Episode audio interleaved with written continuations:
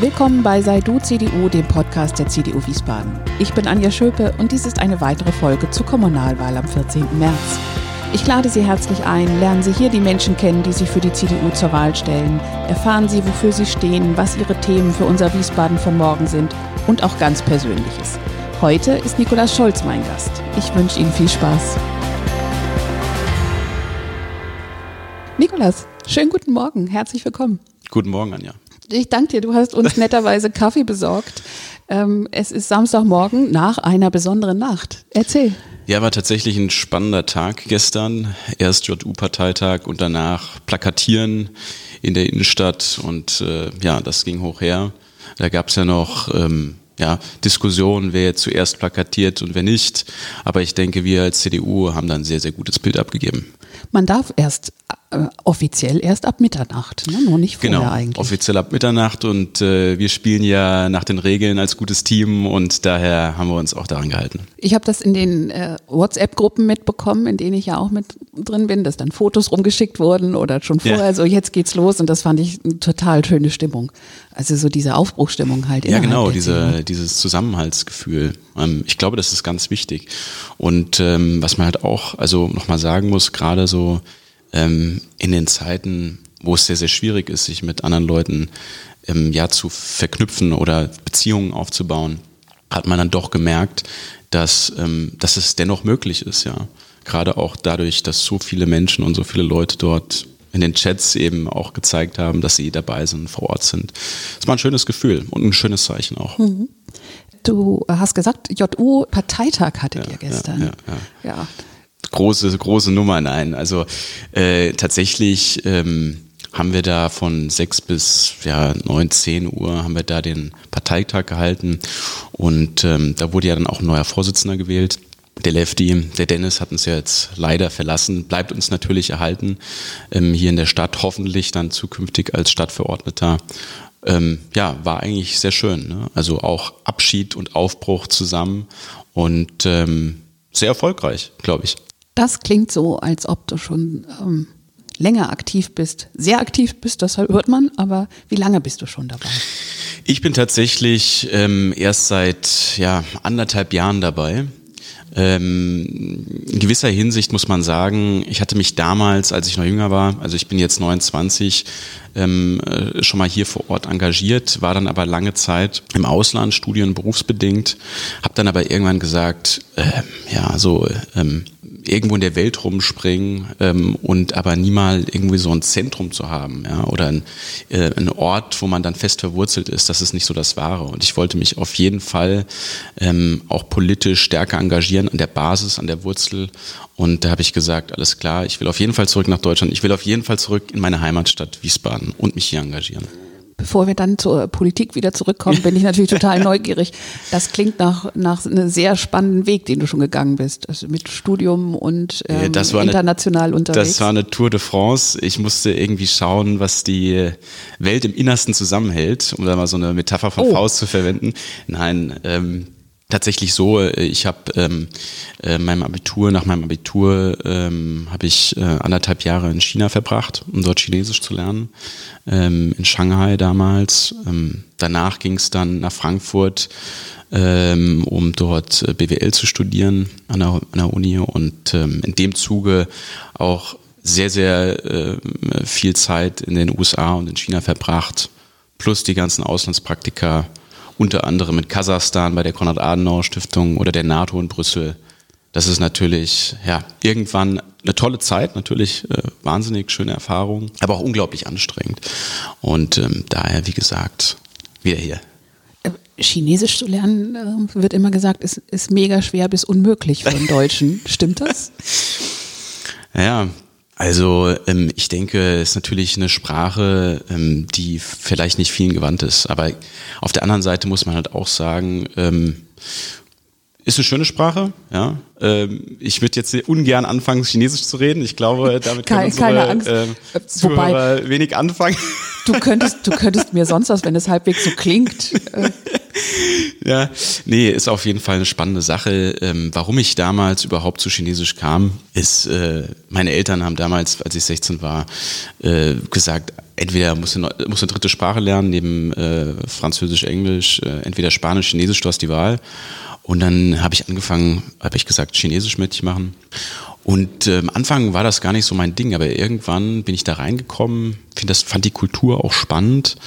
Ähm, genau, und so kam eines zum anderen und äh, habe dann einfach mein Köfferchen gepackt nach dem Abitur, habe gesagt, so, auf geht's. Meine Eltern waren natürlich nicht so begeistert, die haben gesagt, oh Gott, unser, unser Sohn in die kommunistische Diktatur. Ähm, und naja, ähm, ja, ist auf jeden Fall ähm, eine sehr, sehr schöne und belehrende Zeit gewesen.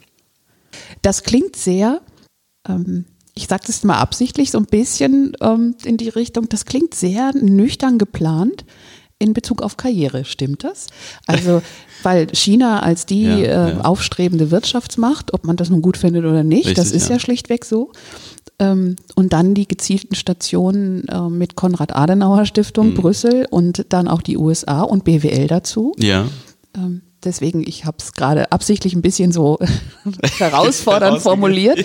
Ähm, ja, meine Frage ist, stimmt das oder hat sich das so ein bisschen intuitiv und halb geplant zusammengesetzt, der Weg? Das ist wirklich eine, eine spannende Frage. Also ich denke, äh, wenn ich mich, wenn ich so zurück überlege, ich war eigentlich immer so ein verträumter, verträumter Bengel in der Schule. Ich habe irgendwie mit der Hand die Fische aus dem Bach geholt, im Tennisclub hinten im WDHC und äh, nur gelesen und sonst was. War auch nicht sonderlich gut in der Schule, muss ich ganz ehrlich sagen. Also mit dem Schnitt äh, war ich äh, nie sonderlich zufrieden, aber ist ja äh, aus mir trotzdem was geworden. Ähm, nein, äh, am Ende aller Tage war es tatsächlich so, ähm, ich wollte ursprünglich Jura studieren, habe dann auch ein Semester in Heidelberg studiert, habe das aber abgebrochen gehabt, ähm, weil ich dann gemerkt habe, dass das nichts für mich ist.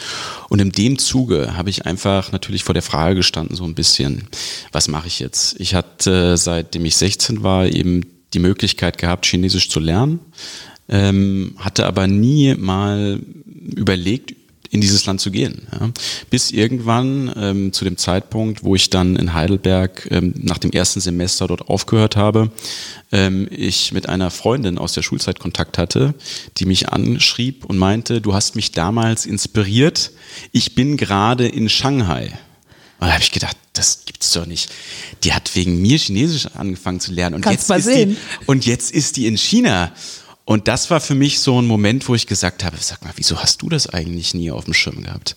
Und äh, genau, und ähm, dann kam eines zum anderen. Ich habe gesagt, alles klar, mir war damals nicht so ganz klar, in welche Richtung geht es jetzt. Und dann habe ich gesagt, bevor ich gar nichts mache, das ist auch so ein Credo von mir, ich glaube, es ist immer besser in Bewegung zu bleiben, als stehen zu bleiben. Nur dann kommt man voran, egal in welche Richtung man erstmal geht, aber dadurch ergeben sich ja auch neue Chancen.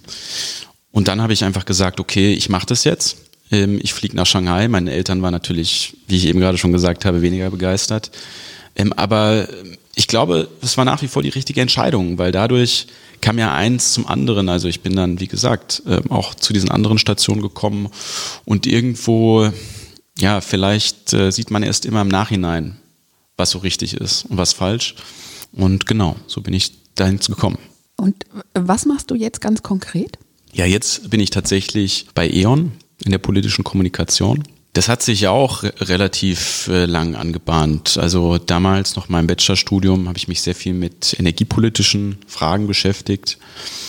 Ähm, das hat sich dann auch so durch mein Masterstudium der Politikwissenschaft gezogen. Äh, gezogen. Ich habe dann damals oder bis 2018 an der LMU in München noch dann Politikwissenschaft studiert, weil mir immer klarer auch wurde, ähm, dass ich in Richtung Politik gehen möchte.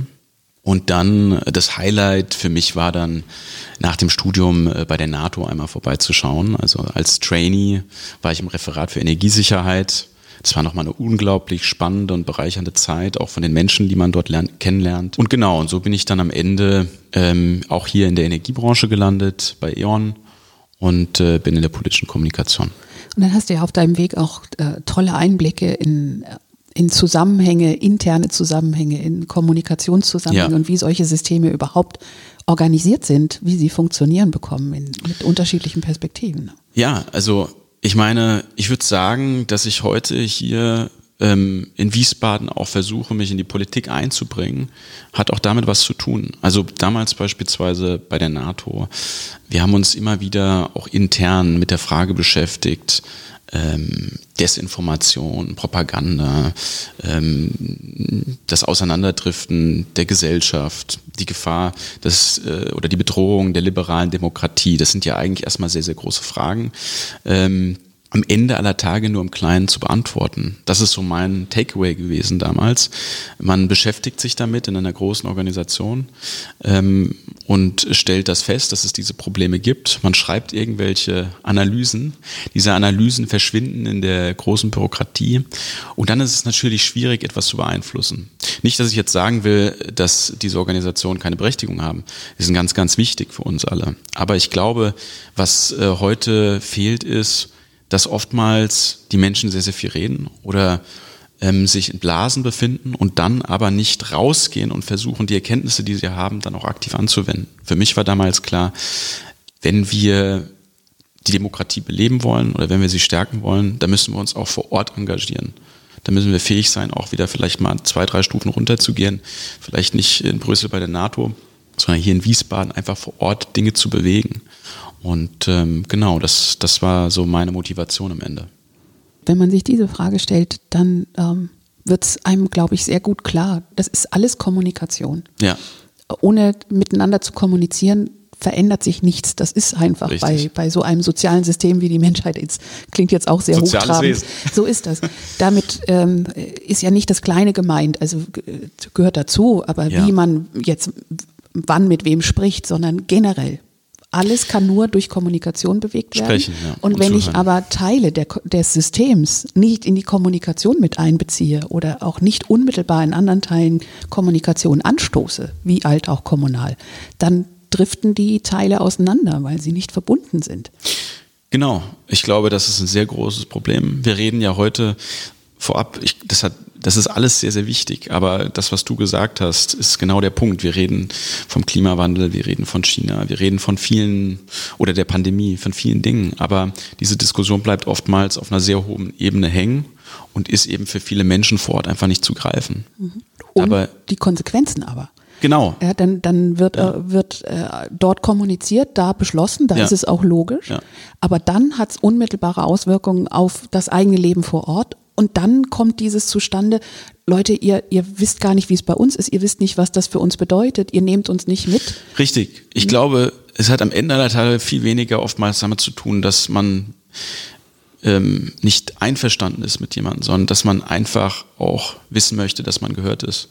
Also beispielsweise, ich bin letztes Jahr, bevor ähm, hier die ähm, Verstärkung der Corona-Maßnahmen kam, also ich glaube, das war im Sommer, so im August, Juli, August, ähm, bin ich einfach mal am Wochenende, habe ich gesagt, komm, hast ein bisschen Zeit, ähm, hast nichts zu tun, gehst du mal in die Stadt und sprichst einfach mal mit ein paar Leuten, ja, suchst mal den Austausch.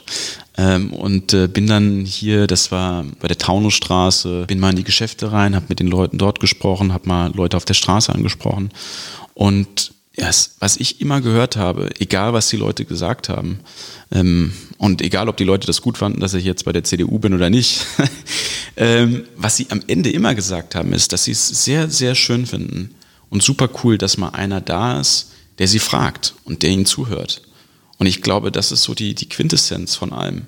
Es geht nicht immer darum, dass vielleicht alle Leute mit einem einverstanden sind. Aber die Leute, die müssen halt das Gefühl haben, dass sie gehört werden und dass sie ernst genommen werden. Und dann ist alles gut. Jetzt, wenn du dich darauf einlässt, würde ich gern was ganz anderes einschieben. Ja, ein kleines Spiel einschieben. Okay. Oh um, Gott. Keine Sorge. Ja. ähm, ich habe hier Karten unterschiedlicher Farbe. Auf, dieser, ähm, auf diesen Karten stehen Satzanfänge. Mhm. Und äh, die werde ich dir gleich vorlesen. Und du ergänzt, beendest den Satz bitte ganz so, wie du möchtest. Und du darfst dir drei aussuchen. Auf Corona-Abstand natürlich nenn mir einfach die Farbe oder die dritte von links oder was auch immer. Fange ich mal mit Grün an. Äh, welches Grün? Oh Gott, da gibt es ja mehrere Grün, ja. Grüntöne. Ich glaube, dieses Hellgrün da bei dir rechts. Oh. So, und dann nehmen wir mal, äh, nehmen wir mal Blau, also dieses Hellblau da. Genau, und dann nehmen wir noch hier das Gelbe. Los geht's. Der schönste Ort, an dem ich je war. Der schönste Ort, an dem ich je war, war im Wald. Tatsächlich, ja. Ich bin gerne im Wald unterwegs. Ähm, es ist einfach so, diese frische Luft, ähm, diese natürliche Stille, ja, einfach mal zu sich kommen, vielleicht, wenn es regnet, bisschen das Plätschern oder wenn die Sonne scheint, das so durchscheinen in den Wald, durch die Bäume ich, das hat mich immer beruhigt. Und äh, wenn ich äh, heute mal einen freien Kopf brauche oder ja irgendwie den Frust auf mich rauslassen muss, dann gehe ich gerne mal in den Wald, um einfach mal abzuschalten, mir Gedanken zu machen und wieder zu mir zu kommen. Mhm. Langeweile überkommt mich, wenn? Wenn ich nichts zu tun habe. Oh. ja. Ist das so ein bisschen ein Schimmel ist, wenn es weiß ist, oder wie? Wahrscheinlich. Nee, tatsächlich ist so, ich habe, äh, ja, ich, ich, ja, ich bin einfach ein ich würde sagen, ein ungeduldiger Mensch manchmal durchaus. Und ähm, ja, mach einfach gerne was. Das muss natürlich jetzt nicht heißen, oder das heißt natürlich jetzt nicht, dass ich jetzt am laufenden Band am Arbeiten bin. Machen heißt einfach, dass ich auch mal, dass ich dann ein Buch lesen möchte oder dass ich was kochen möchte oder ich stelle mich an meinen Boxsack. Äh, aber ähm, dieses Rumsetzen da, boah, deswegen immer machen, irgendwas. Okay. Eine, ein letzter Satz anfangen. Wenn ich die passenden Fähigkeiten und Möglichkeiten hätte, würde ich gerne diese Sportart ausüben. Doppelpunkt. Hm. Wahrscheinlich das, was ich jetzt schon machen würde. Und das Boxen. Boxen, Boxen richtig. Ähm, erzähl ein bisschen. Mhm. Du sagtest ihr Boxsack, äh, ja, weil, ja, ähm, ja. oder bist du auch im Verein? Ist man da im Verein? Ich spreche schon wieder über etwas, wovon ich keine Ahnung habe. Also tatsächlich so, es, es gibt auch Vereine, ja, ähm, und Boxstudios. Ich bin hier im Boxstudio in Wiesbaden, das ist direkt gegenüber dem Fitness First. Ähm, das heißt Dragon Hall, übrigens sehr zu empfehlen. Das, das klingt ja das klingt gruselig. Barbarisch klingt das gruselig, ja. ja. Äh, nein, ähm, und ähm, ja, Boxen, ich weiß nicht, also ich bin in so einem klassischen Tennis-Elternhaus aufgewachsen. Mein Vater, der hat mich, äh, seitdem ich sechs war, immer mit auf den Tennisplatz genommen und mir äh, von Boris Becker und wie sie alle heißen, John McEnroe erzählt und ähm, war auch dann wirklich lange Zeit ähm, Tennisspieler auch ein ganz guter Tennisspieler, würde ich sagen, weil er, wie gesagt, hinten im WTHC, habe da verschiedene Mannschaften gespielt. Aber irgendwann bin ich dann, ja, keine Ahnung, zufällig zum Boxen gekommen. Ich weiß gar nicht genau, wie das passiert ist. Vielleicht habe ich einfach äh, äh, irgendeinen Film geschaut. Da gibt's ja so einige, die sich da mit dem mit Boxen, das sind immer diese Stories auseinandersetzen. Wie gesagt, also weiß ich nicht mehr genau, wie ich dazu kam. Aber was ich beim Boxen so unglaublich spannend finde, ist, dass es so bestimmte Werte und Prinzipien widerspiegelt, die, die ich, äh, die ich sehr hoch schätze und die ja auch durch die Erfahrungen, die ich gemacht habe, ähm, wo ich einfach sage, da stehe ich dahinter und für die lebe ich. Also beispielsweise never give up, ja, egal wie oft man mal fällt, egal wie oft man mal auch eine Niederlage kassiert, einfach weiterzumachen, aufzustehen und weiterzumachen oder Disziplin mitzubringen, Ausdauer mitzubringen, vielleicht auch, ja, ähm, äh, Zielstrebigkeit ähm, Fairness, das sind alles so Sachen, die, die ich in diesem Sport sehe. Vielleicht der eine Punkt, der mir da der, der, der mir da ganz besonders wichtig ist oder was mir da auffällt, ist, dass es einfach ein echter Sport ist. Ich meine, ich kenne viele Leute, und nichts gegen Golf jetzt oder so, aber ich kenne viele Leute, die gehen mal auf den Golfplatz und die spielen dann seinen Sport. Na, vielleicht, wie gesagt, ich habe da vielleicht eine andere Meinung, aber für mich ist es nicht so Sport und dann gibt es so viele die im Fitnessstudio sind und dann hier pumpen und äh, die Muckis zeigen lassen. Und beim Boxen ist es irgendwie anders. Da kann man, da muss man gar nicht so viel Muskeln mitbringen. Da geht es um ganz andere Sachen. Ähm, und daher ist es einfach authentisch. Ja? Und diese Authentizität, die auch manchmal in der Welt so ein bisschen abgeht, ja, das, das gefällt mir einfach. Und Tennis hast du ganz aufgegeben?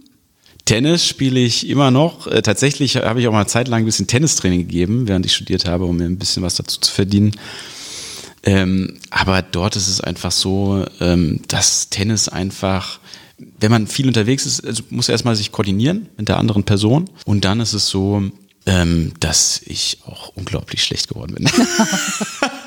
und das macht dann auch keinen Spaß mehr. Ich glaube, das kennt man so, egal welche Sportart, wenn man mal gut war und lange Zeit nicht gespielt hat und dann mal sich, also in meinem Fall wieder auf den Tennisplatz stellt und merkt, ach du Scheiße, den Ball hättest du damals cross die Linie runter auf den Punkt gespielt und jetzt fliegt der äh, 10 Meter über den Zaun.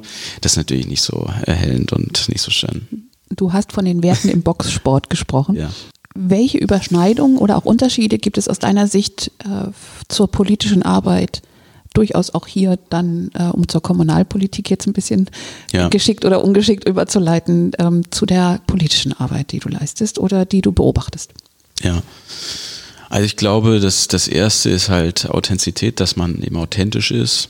Ähm, dass es nicht immer darum geht, sich am besten zu präsentieren, ähm, sondern dass es einfach darum geht zu machen, vielleicht weniger reden, mehr machen. Ähm, und ähm, dann natürlich auch, äh, ja, ähm, Politik ist dicke Bretter bohren. Ich glaube, viele Menschen glauben, dass ähm, man, dass man einfach in eine Partei geht und dann ähm, hat man eine Idee und dann ähm, stellt man diese Idee vor und alle machen die Hände hoch und dann heißt es, okay, wir setzen die Idee um. So geht das halt nicht in einer Demokratie und so geht das auch nicht in einer Partei, wo viele Menschen mitreden und wo halt eben auch durch den Streit erst irgendwann ähm, eine Lösung steht, im Optimum.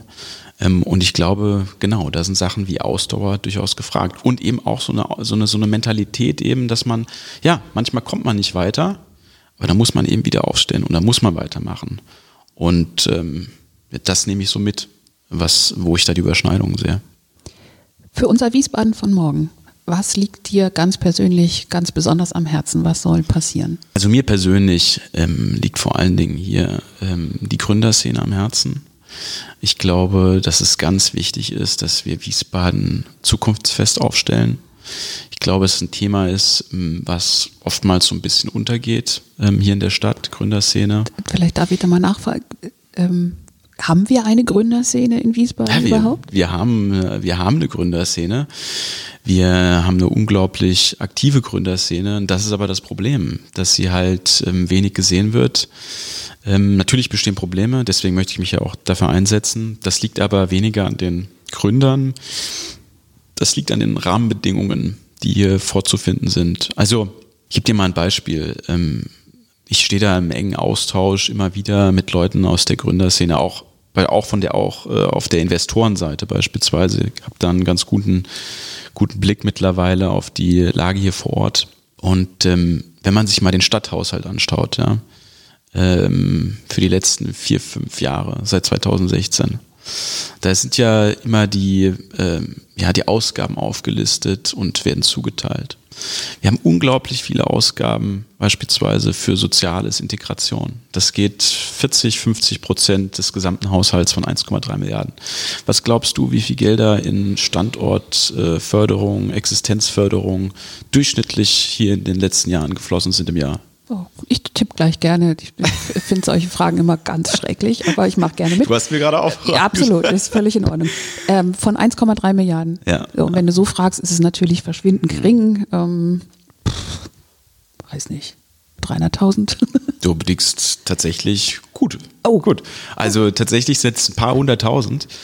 Ähm, und wenn man das dann einfach in Relation stellt, 1,3 Milliarden Stadthaushalt, 450 Millionen Euro in Sozialabgaben, Integration, also was auch wichtig ist, verstehe mich da nicht falsch, aber da stimmt für nicht die, nicht die Relation. Ja, da geht es tatsächlich auch dann um die Zukunft.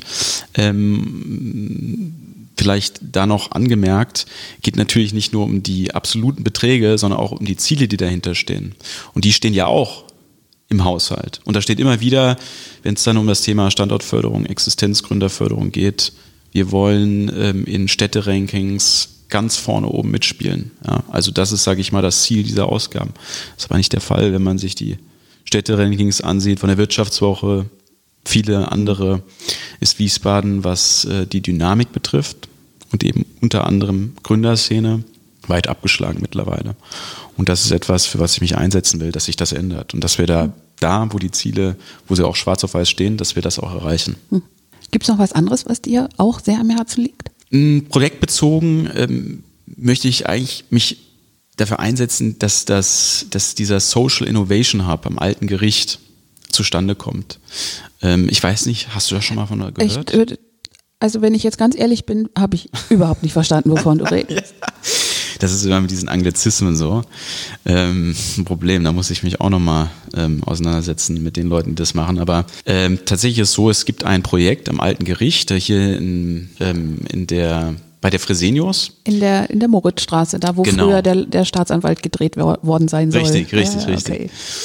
Und äh, das alte Gericht, äh, das steht ja schon seit längerem Jahr, seit, leer seit zwei, drei Jahren. Und äh, da gibt es eine Einrichtung, der, den Heimathafen.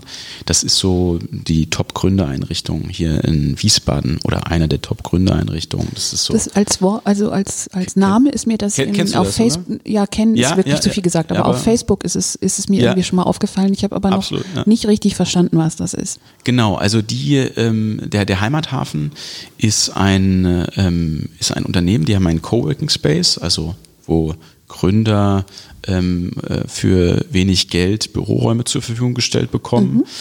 Dazu haben sie dann ein Café, also dass man sich auch austauschen kann darüber hinaus. Sie haben Weiterbildungsangebote für Gründer, also wie gründe ich, was sind so in den einzelnen Bereichen ähm, die Probleme, die bestehen bei der Gründung oder die Herausforderungen und wie meistere ich die. Meister ich die. Da haben die dann Mentorenprogramm mit ähm, erfolgreichen Gründern aus Wiesbaden, die diesen zukünftigen Gründern oder den jetzigen Gründern, die dann noch ähm, hoffentlich erfolgreich werden, zur Seite stehen und unter anderem eben auch die Gründerszene in Wiesbaden mit äh, der Wirtschaft hier vor Ort vernetzen. Also die Unternehmen haben ja auch immer ein größeres Interesse, ähm, Innovationen reinzubringen in ihre Geschäftsmodelle. Und da ist natürlich dann der Austausch mit Leuten, die eben Innovationen vorantreiben wollen, sehr wichtig. Also es ist auch etwas, was die gesamte Wirtschaft hier in der Region stärkt. Und die haben jetzt tatsächlich gesagt, sie wollen das Ganze größer aufziehen und dafür in den Heimathafen, äh, nicht in den Heimathafen, in das alte Gericht wandern. Das ist so eine Fläche von 2000 Quadratmetern, wo sie dieses ganze Konzept, was ich eben gerade ähm, dargelegt habe, nochmal größer aufbauen wollen. Zusammen mit der Fresenius und anderen Hochschulen und der Stadt, um mhm. eben auch beispielsweise für Studenten ja, die Möglichkeit zu geben, hier direkt äh, Anknüpfungspunkte zur Lehre zu finden ich meine, die, die, die, die Fragen, die, oder die, mit dem Austausch, mit dem ich immer mit den Leuten stehe, eine Frage, die auch immer wieder aufkommt, ist, ähm, gerade jetzt in Bezug zu, ähm, ja, äh, zu Wiesbaden, für was steht Wiesbaden? Ja? Und das ist halt auch so eine Frage, ich glaube, die ist nicht ganz klar. Ähm, auch was jetzt beispielsweise nicht nur Wirtschaft betrifft, so generell, klar, man könnte jetzt sagen Kultur, definitiv. Also wir haben ja große Kunst-Kulturszene hier auch in Wiesbaden. Aber ich glaube, wir müssen unser Profil, unser städtisches Profil einfach nochmal ein bisschen schärfen, dass wir eben auch gegenüber anderen Städten hier in Hessen, gegenüber Mainz und Frankfurt auch nochmal herausstellen, dass Wiesbaden eine tolle und eine einzigartige Stadt ist. Was sie ohne Zweifel ist. Und ich glaube, dass wir uns manchmal ein bisschen unter Wert verkaufen und dass wir dann noch besser werden können. Das finde ich wieder einen ganz tollen, ähm, impulsgebenden Gedanken. Äh, wenn man mit Menschen spricht, aber auch durchaus bei mir selber. Wenn ich formulieren müsste, wirklich mhm. in ganzer Kürze, wofür steht Wiesbaden, dann fallen wunderschöne Dinge mir mhm. ein, die aber nicht in diese innovative, äh, moderne Richtung gehen, sondern natürlich das wunderschöne Stadtbild, die äh, Richtig, wunderschönen ja. Locations, die wir hier haben, Kultur, wobei man da auch noch besser, also vielfältiger werden ja, könnte. Es gibt ja ja. Ähm, aber ansonsten ist es eher, und Landeshauptstadt natürlich, mhm. aber ähm, da fängt es schon ein bisschen an. Also mhm. die, das Image, das Wiesbaden als Landeshauptstadt hat, könnte auch im Vergleich zu anderen Landeshauptstädten ein anderes sein oder ein bisschen, bisschen mhm. klarer ausgestaltet sein. Äh, weil allein die Tatsache, dass eben hier die Staatskanzlei steht und der Landtag steht, ähm, dann ist man fast schon am Ende damit. Ja. Allein die Tatsache, dass ja auch die ICE-Trasse gar nicht nach Wiesbaden führt und solche mhm. Geschichten. Mhm. Also äh, für mich gehört das in dieses Gesamtpaket, was du sagst. Es, ist nie, es könnte noch ausgeschärfter sein. Für was wollen wir eigentlich stehen oder was wollen wir? Mhm. Wie wird, wie soll, kann Wiesbaden auch überregional gesehen werden? Ja, absolut. Und äh, was du gesagt hast, dass du selber das sehr spannend findest, diese Frage. Also es geht ja über die Gründerszene hinaus. Ähm, ich habe damals äh, mit Christian Rother, das ist der ähm, äh, von Rother Galerie, der, der, der, der Gründer. Ähm, kennst du die zufällig? So auf der Taunusstraße. Also ja, ja vom Vorbeigehen. Vom, vom, genau, ja. und äh, da ähm, der hat, ich habe genau auch mit dem über die Frage geredet. Der hat zu mir gesagt, Wiesbaden könnte das Bel Air äh, Hessens werden. Ich meine, man natürlich kann man sich darüber streiten, ob, ob Wiesbaden das Bel Air Hessens werden soll, aber ähm, ich glaube, es gibt durchaus Ideen, für was Wiesbaden stehen soll. Und am Ende aller Tage geht es ja nur darum, diese Ideen irgendwie virulent zu machen, sie rauszuziehen und zu überlegen, okay, was, was können wir jetzt hier genau ansetzen. Und du gehörst zu dieser äh, so frischen, anpackenden jungen Gruppe äh, in der CDU, die auch, wie du gesagt hast, ja, ja recht frisch ähm, oder ja frisch, noch nicht allzu lange wirklich in der aktiven Mitarbeit mhm. ist, aber genau da kommt ja dann die Energie her und diese neuen Ideen her, so wie die du die beschreibst. Also Finde ich, finde ich großartig und ich äh, wünsche euch wirklich, dass ihr möglichst vielen Stimmen einsammelt, euch gut einbringen könnt. Jetzt äh, nach der Kommunalwahl, im Rahmen der Kommunalwahl, aber auch danach. Ähm, und würde mich freuen, wenn wir uns in diesem Kontext mal, mal wieder treffen und dann mal wieder schauen, wie läuft's denn? Machen, machen, machen wir so. Vielen Dank, Anja. War ein schönes Gespräch, hat Spaß gemacht. Tschüss, vielen Dank. Ciao. Ganz herzlichen Dank, Nikolas. Das war's schon wieder mit einer weiteren Folge. Wenn Sie keine mehr verpassen wollen, abonnieren Sie unseren Podcast. Das können Sie über die üblichen Apps tun oder auf dem YouTube-Kanal der CDU Wiesbaden. Und wenn Sie Feedback, Anregungen, Wünsche haben, gerne an podcast-wiesbaden.gmx.de. Eine gute Zeit bis zum nächsten Mal. Ihre Anja Schöffe.